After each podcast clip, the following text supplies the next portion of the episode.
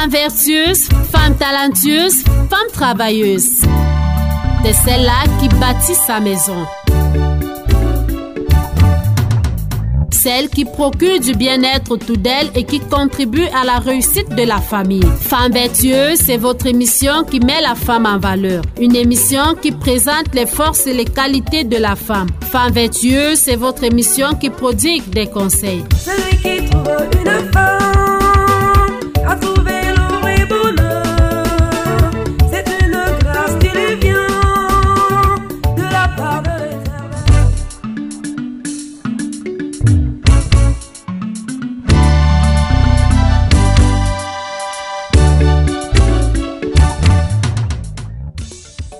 Mesdames, Messieurs, fidèles auditeurs de Sunset Radio, bonjour.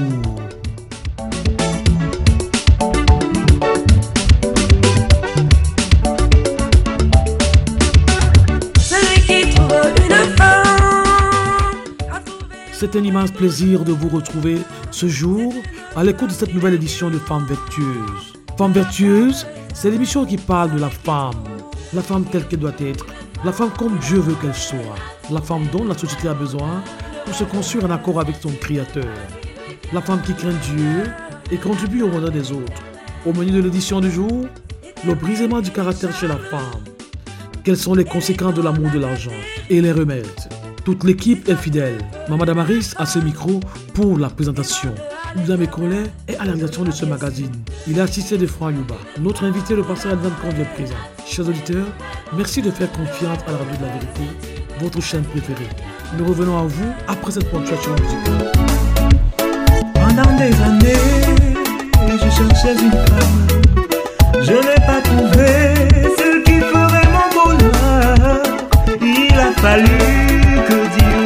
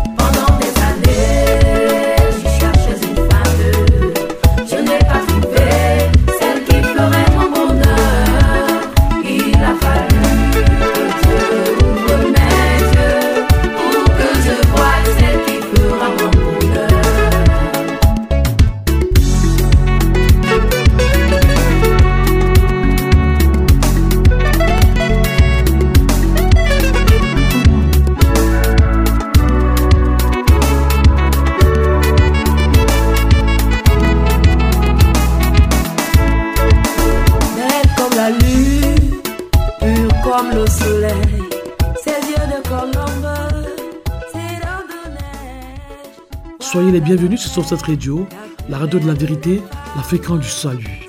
100.8 FM à Yaoundé ses environs, 97.FM à Maroc ses environs, 91.7 FM à Aïdé à ses environs.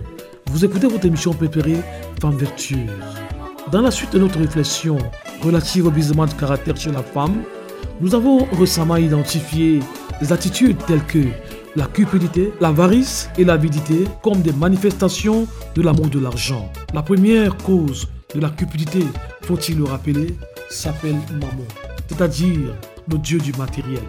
Il diversifie des moyens pour séduire les uns et pousse les autres à consacrer toute leur force et toute leur énergie à en gagner de plus en plus et sans être jamais rassasiés.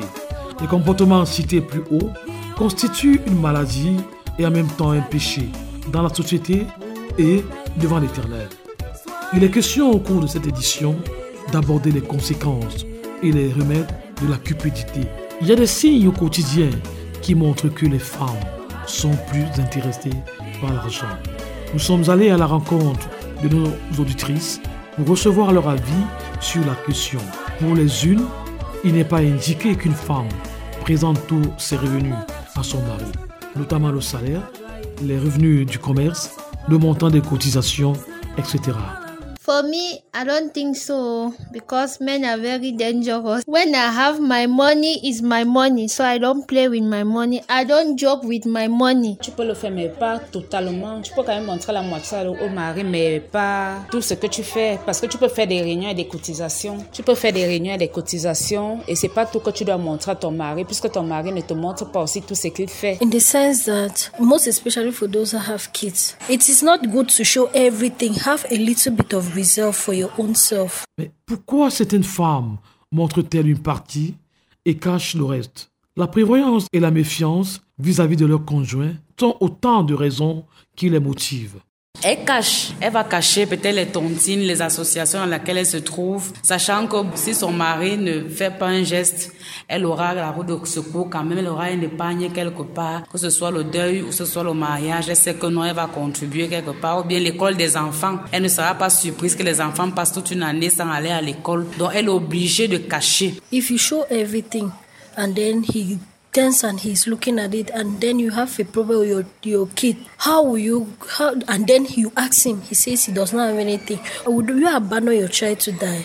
No. But if you have something as reserve you will hurry and take the child to a hospital to care for or even to provide for the children's need when they don't have or even you yourself. If you need something and you ask him he does not have will you just sit? But if you had something you're keeping it will serve you. Certaines femmes montrent un peu et cachent le reste pour pouvoir réaliser, par exemple, ses propres projets à elle, sans inculquer son mari, aider sa famille sans que son mari ne soit au courant parce qu'il y a certains hommes qui peuvent s'opposer à cela. I do that because I have kids. So sometimes you can your child can ask you for something, then you go and see daddy that okay, daddy. The baby needs this or that. Daddy will say, okay, where is your own? Why knowing that you don't even do g- anything great at home? So better you hide the little one you are having and you tell him, I don't have. And should in case he gives you good and fine, you help the child with the money, then you keep the other part of it. La deuxième catégorie de femmes pense qu'elles n'ont rien à cacher à leur époux parce qu'elles ont reçu l'enseignement biblique. Normalement, la femme chrétienne, la femme qui craint Dieu, doit présenter tous ses revenus à son mari. Mais celle qui ne craint pas Dieu, elle se sent parfois trahie quand elle le fait parce que l'homme qui ne craint pas Dieu, elle peut se retrouver avec un mari qui ne craint pas Dieu et que celui-ci ne s'occupe même pas ni d'elle, ni de sa famille, ni même des enfants parfois. Donc, cela l'amène à voir que non, si elle ne fait pas ça, elle ne pourra pas s'en sortir. Or, la femme qui craint le Seigneur, son mari et elle ont un même porte-monnaie. Le mari sait que non, maintenant ma femme n'a plus rien. Il est obligé de réagir. S'il y a une contribution dans la famille, dans la belle famille, ou bien pour les enfants, ils savent que non, tel argent est mis à part pour telle chose, pour réaliser tel projet. Donc ensemble, ils ont les mêmes plans, les mêmes projets, ce qui fait qu'il n'y a pas de secret financier entre les deux. Gardiens du foyer, ces femmes elles-mêmes admettent cette ambiguïté. Car quand une femme aime l'argent, elle est capable de tomber dans les dérives, dans leur foyer en particulier et dans la société en général. Écoutons ces avis. Quand une femme aime l'argent, elle est capable d'entrer même dans les sectes pernicieuses parce que elle sera flattée à voir d'autres femmes. Elle peut se mettre à envier parce qu'elle ne connaît pas la provenance de l'argent des autres. Elle peut se mettre à envier, aller tremper les mains là où il ne faut pas. Ce sont les dangers qui sont liés à l'amour de l'argent. Elle peut même se retrouver en train de voler l'argent de son mari. C'est toujours les dangers. Women can do a lot of things because of money. Some can, uh, uh, how can I say, some can steal at home just because they, they want to hire their, their, their prestige. I can say that. Some can do stuff like even kidnapping other children. So children around her house. So it's very dangerous for for women who are money minded in her job site is very very delicate equally because she might involve herself into some dangerous issues like stealing from the company or the her job site i can say. She what can she do even? In fact she can commit so many atrocities mentir, elle peut même être capable d'empoisonner, tuer son mari, escroquer, voler même. Elle est capable de détourner de l'argent mentir à son patron, à ses collègues, emprunter de l'argent et ne pas rembourser. When a woman likes money a lot, the first thing is that she'll tend to be very arrogant and very authoritative, and that is not good. For it is said a woman has to respect and honor the husband. So money at times is like an evil because it comes and it turns you to be who you are not. So when a woman has a lot of money, she tends to misbehave, as I can say. Une femme qui aime l'argent peut tomber dans une tentation parce que quand elle aime l'argent là, on peut lui présenter même un argent qui n'est pas bien, elle va tomber. Par exemple, un mauvais argent, on peut te donner même une proposition que on va multiplier ton argent et tu places ton argent pour ne même pas avoir. Elle peut arnaquer son mari, mentir à son mari que peut-être veut prendre cet argent-là pour aller aider peut-être les gens qui n'en ont pas. Ou bien arriver au marché, elle met le manque, les enchères. Ou bien elle peut... Elle peut monter des coups contre ses collègues si elle veut euh, un poste. Elle peut mettre des bâtons dans les roues à ses collègues, comme par exemple, elle peut faire euh, des détournements. Dans son commerce, elle peut faire des augmentations. Elle peut faire un mélange d'huile. Elle utilise des fausses balances. Nous avons recueilli le témoignage d'une auditrice qui a bien voulu partager son expérience dans ce cadre. Moi-même, je faisais parfois quand il finit des ventes là, je prends avec une petite fine partie, je montre à mon mari que bon voici ce que j'ai vendu. Alors qu'en réalité ce n'est pas ça. Mais quand j'étais enseignée, on a dit qu'on ne doit pas cacher, on va tout dire à l'homme. C'est vrai qu'au départ c'était un peu difficile. Je prenais toujours un peu parce que mon encadreur du niveau elle me disait toujours que non, wow, tu vas tout dire. Mais ça me faisait bizarre que comment je vais tout dire. Est-ce que je suis sûr que lui aussi me manque tout? Je prenais toujours une partie, je mettais à côté. Mais quand je suis arrivée au niveau, on a dit que quand tu fais comme ça c'est le péché. On a encore mis plus d'accent sur l'enseignement. J'ai compris que non, je ne peux pas être en train de servir Dieu et en même temps en train de l'offenser aussi. Je suis donc obligée de faire le maximum que ça me plaise ou pas pour Dieu, de lui montrer, même si lui à son tour, il ne me montre. De lui dit par exemple, si je vends 5 000, il dit que non, aujourd'hui j'ai eu 5 000 de bénéfices. Et ensemble, lui dit donc, bon, peut-être que s'il faut cotiser, s'il est bloqué quelque part, je l'apporte mon appui, si c'est possible. La plupart des femmes refusent de montrer. Moi-même, à l'époque, je refusais de montrer parce que je savais que non. Je pensais et je savais même, puisque j'avais les preuves, qui me trompaient. Elle dit donc non. Comment est-ce qu'il doit lui montrer tous mes revenus alors qu'il est en train de prendre pour lui pour aller boire, pour aller chercher les filles, pour gaspiller inutilement? Et moi, je dois venir lui montrer mon argent. Donc au début, comme il disait tantôt, c'était difficile. Mais au fur et à mesure que je progresse dans la marche avec Dieu, j'ai compris que je dois faire ma part et laisser Dieu faire pour lui. S'il a dit ça, ça veut dire qu'il peut aussi toucher son cœur, puisque moi aussi j'étais comme lui avant, pour que lui aussi il puisse changer. La Bible regorge des mises en garde contre la cupidité, dont l'une d'elles nous vient du Seigneur Jésus lui-même, dans le livre de Matthieu chapitre 6, verset 21. Car là où est ton trésor, là aussi sera ton cœur. En d'autres termes, ce que font les femmes ou les hommes qui ont la crainte de l'éternel de leur argent constitue une preuve de la maturité spirituelle. Nous recevons dans ce studio notre invité, Shalom, pasteur Aldan Conch, et bienvenue à Success Radio. Shalom, que le Seigneur bénisse tous les auditeurs de la Success Radio. Le péché de la cupidité est dangereux en raison non seulement de sa nature, mais aussi de ses effets. Mais il faut noter que certains cupides ont tendance à assimiler cette course au matériel à de l'ambition. En écoutant les explications du pasteur, nous comprenons qu'il y a une différence entre les deux attitudes. Nous l'écoutons. On doit pouvoir faire un distinguo entre la course orientée vers l'argent et l'ambition. Encore faudrait-il savoir de quelle ambition il s'agit. Est-ce que courir vers l'argent, c'est l'ambition qu'il faut toujours avoir? Non, parce qu'il y a plusieurs types d'ambition. Il devrait avoir une ambition spirituelle, puisque nous sommes nés pour faire la volonté de Dieu. Je veux dire, la première ambition de l'homme doit être de faire que Dieu soit content d'assumer et de justifier sa présence sur, sur terre. Donc ça, c'est une ambition qui est légitime, qui est légale et qui est pure. Donc, quelqu'un peut avoir une ambition qui se veut scolaire, qui se veut académique. Quelqu'un peut avoir une ambition dans le sens de la connaissance, de l'étude et de la, euh, l'apprentissage de la Bible, de la parole de Dieu. Donc, c'est des ambitions qui sont diverses. On peut avoir plusieurs types d'ambitions. Et on ne saurait les lier à la course vers l'argent. Non, c'est deux choses à bien dissocier. Encore que lorsqu'on se fixe comme ambition de courir, d'avoir de l'argent, on se perd. Et la finalité, c'est qu'on on finit par, on regrette. L'amour de l'argent pousse les gens à satisfaire les caprices, à faire le faux, la fraude, la contrefaçon et bien d'autres pratiques malhonnêtes. Il y a aussi le faux pour l'argent. Et pour ceux qui font la banque, on parle de faux en écriture, ceux qui font un faux en écriture de commerce, et c'est des infractions pénales qui sont passibles de, de lourdes sanctions. Donc là, on peut effectivement rattacher le faux à ce qui est de l'argent, mais je veux dire aussi que tout ce qui est faux n'est pas forcément argent. Encore qu'il y a le faux dans la prière. Parce que lorsque les gens font la fausseté dans la prière, au moment où il faut prier et qu'on se mette à dormir, on est faux. C'est de la fausseté. Mais il ne s'agit pas en l'occasion de l'argent. Tout ce qui est fraude ne conduit pas forcément à l'argent.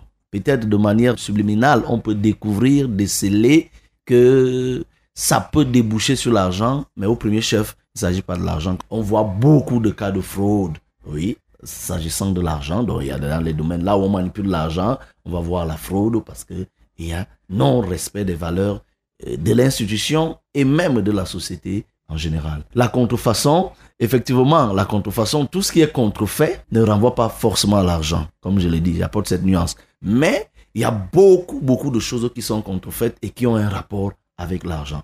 Voyez, lorsqu'on voit les produits qui sont contrefaits, en filigrane, c'est l'argent qui est visé. Parce que quelqu'un produit la mauvaise qualité et a une rémunération à des ressources qui font comme s'il avait produit ce qui est de bonne qualité. Ça, il y a un lien avec l'argent. De la contrefaçon, parce que dans la production des documents au sein des entreprises, au sein, au sein, des institutions, au niveau des douanes, au niveau des impôts, au niveau des banques, au niveau des institutions, des, des, établissements de microfinance, on peut retrouver de la contrefaçon, c'est-à-dire de donner une nature erronée à un document, un document faux, mais on donne une signification vraie. On change peut-être, si on imite par exemple la signature de la personne qualifiée, on fabrique, on part quelque part, on se fait un cachet et on appose aussi le document alors que le signataire n'est pas auteur de cet acte qui est posé, n'est pas auteur du document qui est signé. Là, c'est la contrefaçon.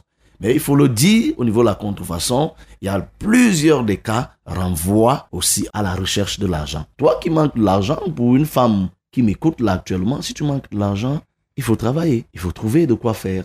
Aller, il faut se battre, il faut vider les poubelles, il faut travailler dans des champs, il faut vendre, il faut, il faut se battre. C'est difficile, mais il y a toujours à faire. Donc on, ne peut pas justifier un vol au motif que je manque d'argent. C'est les paresseux oui, les gens qui ont envie de voler, qui se donnent de tels justificatifs ou alors qui se l'expliquent. C'est une explication, mais ça ne peut pas justifier. Certains analystes citent les problèmes d'argent parmi les causes courantes de conflits conjugaux entraînant l'infidélité et le divorce. À ce niveau, l'argent devient plus important que leur mariage, voire leur vie. Rien ne saurait justifier. En réalité, rien ne saurait justifier euh, euh, euh, la course vers l'argent. En plus, on parle de l'adultère. Voyez, ça sous-entend qu'un homme va se livrer avec une femme parce qu'il doit avoir l'argent, ou bien une femme va se livrer avec un homme, bien sûr, marié. Une femme mariée se livre avec une autre personne qui n'est pas son mari, un homme marié se livre avec une autre personne qui n'est pas sa femme, dans le but de rechercher de l'argent. C'est là, c'est très grave. Mais sauf que c'est des événements, des éléments, des choses qui se retrouvent dans notre société. On a souvent eu dire que des maris ont envoyé leurs femmes à l'étranger se prostituer pour rapatrier de l'argent. C'est-à-dire que quelqu'un est au Cameroun, voyage pas en Europe, une femme voyage, et là-bas, elle se prostitue, et ça, son mari sait. La seule chose qu'il attend, c'est que la femme renvoie de l'argent. C'est de l'adultère, mais c'est très dangereux. Et nous ici, nous condamnons avec la dernière énergie pour toutes les femmes vertueuses qui écoutent, même les hommes qui écoutent, nous ne devons pas le faire. C'est de l'abomination. Oui. Donc, mais ça existe. Ça existe. On entend des gens, des parents même, parfois inciter des jeunes filles à aller vers l'argent en disant que mais quand j'avais ton âge, voilà ce que je faisais. Euh, euh, je me prenais déjà en charge. Je ne partais pas demander 500 pour acheter l'huile. Je ne faisais pas ceci. Mais ça, c'est l'incitation à l'impudicité. Et généralement, ces jeunes enfants sont obligés de se livrer à des gens qui, qui, sont sans foi ni loi. Et voilà l'avenir des, jeunes, des personnes qui sont euh, abusées. Donc, c'est des choses que nous, nous condamnons. En réalité, c'est ce que l'apôtre Paul annonçait déjà dans l'église du premier siècle. Lorsque nous lisons dans 2 Timothée chapitre 3, à partir du verset 1, il dit que dans les derniers temps, les hommes seront amis de l'argent. Ils seront cupides. Donc c'est tout ce que nous voyons là, tout ce que nous sommes en train de dire, ce n'est que l'accomplissement de l'esprit du dernier temps, l'esprit de la fin des temps. Parce que laisser son mari pour aller euh, vers quelqu'un qui est supposé avoir de l'argent, c'est en contrepartie de quoi? En contrepartie de ton corps. Mais après ça, qu'est-ce que ça donne? Et c'est aussi cette course, cette, extrême cupidité que nous voyons et, nous décrions. Parce que nous avons des retours néfastes des, femmes africaines qui ont été épousées ici par des, des vieux blancs ayant été emmenées en Europe. Elles ont été transformées en des esclaves sexuels parfois en des c'est-à-dire des femmes qui s'allient plutôt avec des animaux. Ici, on a dansé parce que euh, la, la, fille a trouvé un blanc, mais lorsqu'elle part, elle entre dans une misère indescriptible. Et ça donne quoi? La dépression, c'est la folie et c'est la mort. On a des cas et des cas comme ça. Donc, on doit éviter ce genre de choses. Ça ne doit même pas passer dans la tête. C'est pourquoi nous insistons sur la valeur travail. Plusieurs personnes soutiennent que l'obsession de l'argent est responsable de la disparition des valeurs dans les relations humaines telles que la générosité, l'amitié, l'amour, la compassion, la bienveillance et bien d'autres choses positives. C'est un avis partagé que l'homme de Dieu donne de cette assertion. Oui et non. Oui, parce qu'effectivement, euh, lorsque l'apôtre Paul lit, comme on l'a dit dans 2 Timothée chapitre 3 à partir du verset 1, que les hommes seront méchants, ils seront cupides, ils seront irréligieux, c'est-à-dire qu'ils ne vont pas aimer Dieu, ça aboutit à cela. C'est-à-dire que l'indifférence, la distanciation et personne, c'est l'égoïsme. Ils seront d'ailleurs, ils continuent en disant qu'ils seront égoïstes. Tout ce que tu as décrit là, ça renvoie à l'égoïsme. Et les gens sont effectivement égoïstes pour certains parce que ils sont cupides. Mais pour d'autres, cette indifférence, cet égoïsme est lié au fait qu'il manque l'amour. Or, on ne peut pas forcément faire un lien entre l'absence d'amour et la cupidité. L'absence d'amour est liée au fait qu'on n'a pas reçu Jésus-Christ dans sa vie. Et les deux plus grands commandements que Jésus est venu pour accomplir, c'était quoi? Tu aimeras ton Père de tout ton cœur, de toute ton âme, de toute ta force et de toute ta pensée. Et le deuxième plus grand commandement, c'est que tu aimeras ton prochain comme toi-même. C'est ça la loi, c'est ça l'accomplissement parfait. Quand Jésus a dit que tout est accompli, cela a été accompli. Donc lorsqu'on n'a pas Jésus-Christ, on n'est pas emprunt à manifester l'amour. On peut le faire comme ça, mais le vrai amour ne sera manifesté que pour ceux qui ont Christ. C'est pourquoi dans 1 Corinthiens chapitre 13, il dit que même si je donne tous mes biens aux pauvres, que je n'ai pas l'amour, cela ne sert à rien. Donc on peut bel et bien donner, mais alors qu'on n'a pas l'amour. Dans la situation qui est décrite là, cette indifférence, les gens sont indifférents aux situations des autres, méprisants, intolérants, exigeants. C'est lié au fait que l'amour a disparu. Parce que quoi? Les hommes ont rejeté Dieu. Et lorsque les hommes rejettent Dieu, on entre dans un capharnaüm, on entre dans, dans la jungle. Et tel que vous voyez les animaux fonctionner, et lorsque il faut dévorer l'autre, c'est sans pitié. Et c'est ce qui se passe les riches s'enrichissent au détriment parfois des pauvres. Les enseignements bibliques permettent aux pasteurs de faire comprendre aux auditeurs les conséquences de la cupidité. Depuis les temps anciens jusqu'à nos jours, lorsqu'on perd le contrôle dans l'utilisation de l'argent, on tombe dans le piège d'en être influencé. C'est ce qui ressort de cette parole de l'apôtre Paul, extraite de la première épître à Timothée, chapitre 6, verset 10. Car l'amour de l'argent est une racine de tous les maux. Et quelques-uns, en étant possédés, se sont égarés loin de la foi et se sont jetés eux-mêmes dans bien de tourments. L'apôtre Paul, il est allé très très loin. Pour lui, il estime que tout ce que nous pouvons avoir comme difficulté a un lien avec l'amour de l'argent. Mais en réalité, Paul donnait une position ferme sur le rapport que nous devons avoir avec l'argent. À savoir que si nous ne faisons pas attention, nous devenons esclaves de l'argent. Et toute personne qui est esclave de l'argent est sujette à beaucoup de tourments, à beaucoup de troubles. C'est ça qui peut le pousser à vendre même, à commercer avec le corps de l'homme, parce que il aime l'argent. Et lorsqu'on a, a franchi ce cap, on atteint ce niveau, alors on sera passible de beaucoup de maladies, de beaucoup de problèmes qui n'auront que la même source, c'est-à-dire l'argent. Donc c'est pour montrer qu'en réalité, gardons une certaine distance avec l'argent. Pour Paul, il estime que quand tu as mal à la tête, il est possible que si on fouille, on va trouver que peut-être parce que tu n'as pas l'argent. Lorsque tu as échoué même et tu t'inquiètes de l'examen, Paul estime que si on fouille, c'est parce que tu es en train de dire que comme je n'ai pas réussi à l'examen, je ne travaillerai pas et je n'aurai pas l'argent. Donc on voit, il est en train de voir l'argent comme dénominateur commun de toutes choses. Il n'a pas aussi tort. De plus, il est important de retenir que notre vie spirituelle ne doit pas dépendre de notre vie matérielle. C'est ce que nous devons retenir de cette explication donnée par le Seigneur Jésus. Celui qui a reçu la semence parmi les épines, c'est celui qui entend la parole, mais en qui les soucis du siècle et la séduction des richesses étouffent cette parole et la rendent infructueuse. Matthieu chapitre 13, verset 22. En réalité, euh, euh, c'est une position de Jésus qui, qui, nous aide fortement, en ce sens que on retrouve dans l'esprit de certaines personnes ce dualisme, c'est-à-dire que cette ambivalence, l'envie de servir Dieu, mais l'attraction du monde ou le tiraillement des choses du monde, des, des, des, difficultés du monde. J'ai envie de servir Dieu. Mais quand je pense un seul instant que pendant que je serai en train de louer Dieu à la- à l'église et que par derrière, le bailleur est venu enlever la porte de la maison, de ma chambre que je loue, ça vient m'attrister. Je vais beau sauter parce que j'ai reçu le message, il est bon, mais quand j'arrive à la maison, parce que j'ai vu la difficulté que je rencontre, je n'ai pas l'argent pour payer le loyer, la parole s'envole.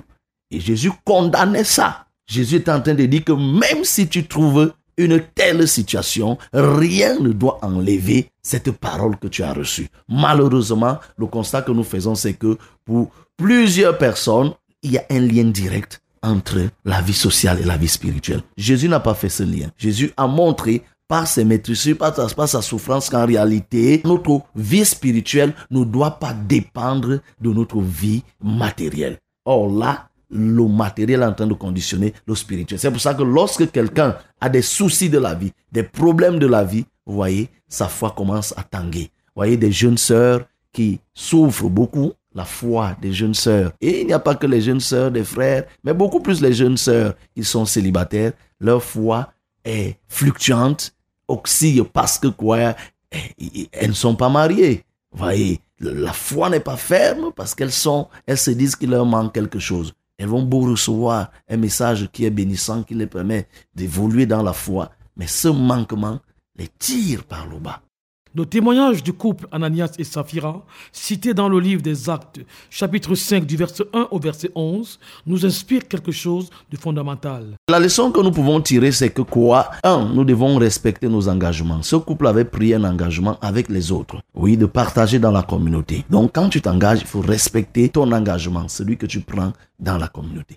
Mais deuxièmement, parce que nous parlons de la cupidité, c'est la cupidité, la pure cupidité. Le fait d'aller tirer, jouer au sage, jouer, faire preuve de ruse au détriment des autres. Alors qu'ils ils en avaient déjà bénéficié du produit des ventes des autres. Et leur tour étant arrivé, ils ont voulu soustraire une partie. Et mais aussi, nous devons être sincères envers ceux qui nous sont sincères. D'ailleurs, nous devons être sincères de manière générale, mais plus encore, nous devons respecter nos engagements que nous prenons. La loi des parties, sur le plan spirituel, c'est un élément important.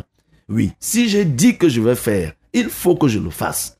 Il n'est pas bon que vous vous accordez à faire quelque chose et par derrière tu te retires. C'est pour ça que la Bible nous dit dans le livre de Matthieu 18, si deux personnes sur la terre s'accordent pour me demander quelque chose, je la leur donne. S'ils s'accordent, et là, Ananias et Saphira, et les autres, les, frères du premier, du premier siècle, ils s'étaient accordés à vivre dans la communauté, mais Ananias et Saphira ont trouvé de l'esprouf pour se retirer. Et ce qui a été euh, fatal pour eux. Passagers sur cette terre, les enfants de Dieu doivent détourner les regards sur les biens de ce monde. C'est ce qui explique cette parole du Seigneur tirée de Matthieu chapitre 19 du verset 24 au verset 25. Alors Jésus dit à ses disciples, il est plus facile à un chameau de passer par le trou d'une aiguille qu'à un riche d'entrer dans le royaume de Dieu. En entendant cela, les disciples furent très étonnés et demandèrent, mais alors, qui donc peut être sauvé? Il faut faire une nuance. Le riche dont il est question euh, n'est pas le riche forcément matériel. Il y a le riche matériel. Mais le riche matériel dont il est question, c'est celui qui ne comprend pas que l'argent qu'il a, c'est l'argent de Dieu. Et que lui, il n'est qu'un simple intendant. Et l'intendant est là pour gérer les biens d'un maître qui est quelque part. Et donc, si l'intendant commence à se considérer comme propriétaire et vit comme étant le propriétaire, alors ça devient difficile pour lui d'entrer dans le royaume des cieux. Jésus voulait aussi dire que si nous savons que nous sommes tout simplement des intendants et que nous sommes passagers sur la terre, il est superfétatoire, il est inutile de pouvoir fonder notre confiance, notre espoir sur les biens de ce monde. Parce que ayant fondé notre confiance sur les biens de ce monde, il devient difficile de pouvoir s'humilier. Parce que l'image de passer par le trou de l'aiguille, c'est l'image de l'humilité. Une fois que nous avons pris du galon et nous avons focalisé notre confiance sur les biens de ce monde, il est difficile de pouvoir nous, nous humilier. La preuve, nous voyons envers les grands de ce monde. Beaucoup, et mais alors beaucoup de personnes, beaucoup de grands de ce pays écoutent bel et bien ces émissions à Success Radio. Ils apprécient même. Ils donnent des qualificatifs. Ils sont dithyrambiques par rapport aux prédications de l'homme de Dieu. Mais combien se décident de passer par le trou de l'aiguille? Mais c'est parce qu'ils sont pleins. C'est parce qu'ils sont remplis. Ils sont des chameaux chargés. Et dans ces conditions, ils ne peuvent pas s'humilier. C'est pourquoi là, Jésus était en train d'indexer la question de l'orgueil qui découle des richesses. Ce n'est pas dit que ceux qui sont riches sont damnés, sont condamnés à ne pas hériter le royaume des cieux. Mais un riche qui se considère riche et qui devient orgueilleux, il ne va pas entrer dans le royaume des cieux. Mais un riche qui comprend que ses richesses appartiennent à Dieu et qui les dédie à Dieu, effectivement, et qui craint Dieu, il est humble et qui sert Dieu, eh bien, il va entrer dans le royaume des puis il va même mettre son argent au service de Dieu. Toutes ces expériences dessinent un portrait sombre du pouvoir néfaste de l'argent sur l'homme. Et pourtant, tout n'est pas perdu pour autant. Les cupides, les cupides, hommes et femmes, sont très malades et vivent dans le péché, comme vous l'avez déjà dit. Quel prix faut-il payer pour être délivré de la cupidité? Quels sont les remèdes? Nous vous proposons d'écouter attentivement cette ordonnance du pasteur. Il y a un qui a déjà payé le prix. Jésus a payé le prix pour toutes ces personnes. Jésus a accepté de souffrir pour que ces personnes viennent à lui et ses bras restent largement ouverts à l'endroit de ces personnes. La seule chose que Jésus demande, c'est qu'ils manifestent la volonté. Ils sont réellement malades. C'est quelqu'un qui est cupide. Regardez la réaction de Judas qui est liée à la cupidité. Quand on atteint déjà ce niveau, on peut faire tout. C'est de la maladie. Oui. Donc ils sont malades et Jésus a souffert pour eux. C'est pour ça que je n'ai même pas envie de parler du prix à payer. En réalité, un a déjà payé le prix. Ce qu'il leur reste à faire, c'est de venir. C'est pourquoi toi qui m'écoutes ce jour, Jésus t'appelle. Viens, dépouille-toi de tes richesses, de toutes tes vertus. Sors de la prison matérielle. On t'enterrera pas avec l'argent. Et si on t'enterre avec l'argent, les gens vont casser ton tombeau. On va profaner ta tombe pour retirer l'argent. Tout ce que tu as, tu vas laisser. C'est des gens qui n'ont même pas parfois travaillé qui les porteront. Tes habits, tes chaussures, les voitures, c'est parfois ceux qui n'ont pas travaillé qui vont les utiliser. Pourquoi donc tu vas accepter d'aller en enfer alors que le moment venu tu n'emporteras rien? Décide-toi, toi qui m'écoutes aujourd'hui, toi femme, homme, de sortir du carcan matériel, de la prison matérielle pour venir à Jésus-Christ. Il a déjà payé le prix. La seule chose qu'il attend, c'est que tu saisisses la main qu'il a tendue. Nous avons compris que le Seigneur a déjà payé le prix. C'est pourquoi attachons-nous à la personne de Jésus. Alors, nous retrouvons la joie, la paix et le progrès de manière permanente. Et nous voilà libres, joyeux et pleins d'espérance. Je veux vous dire que la femme n'est pas une chaussure qu'on doit essayer. Mais si tu veux une femme, toi célibataire, tu dois demander à l'éternel. Patawel, patawel. Mesdames, Messieurs, nous sommes honorés de votre fidélité. Nous vous rappelons que notre invité, le pasteur Adam Coach, est toujours à votre disposition pour vous donner des conseils en individuel ou en couple, pour un suivi spirituel ou pour la prière. Vous pouvez le contacter au numéro de téléphone suivant, le 699 23 90 10. Femme vertueuse de ce jour, stop et fin. Toute la rédaction s'est mobilisée pour vous servir. William et collègues Franck Yuba ont assuré la réalisation de cette édition. Je suis Maman Damaris Villon. Chers auditeurs et auditrices, nous prenons rendez-vous la semaine prochaine par la grâce de Dieu. Restez à l'écoute des programmes de Sortant Radio. Que l'Éternel vous visite et vous comble ses grâces. Shalom, shalom, shalom. Alléluia, alléluia, alléluia, alléluia. Danse, danse, danse pour Jésus.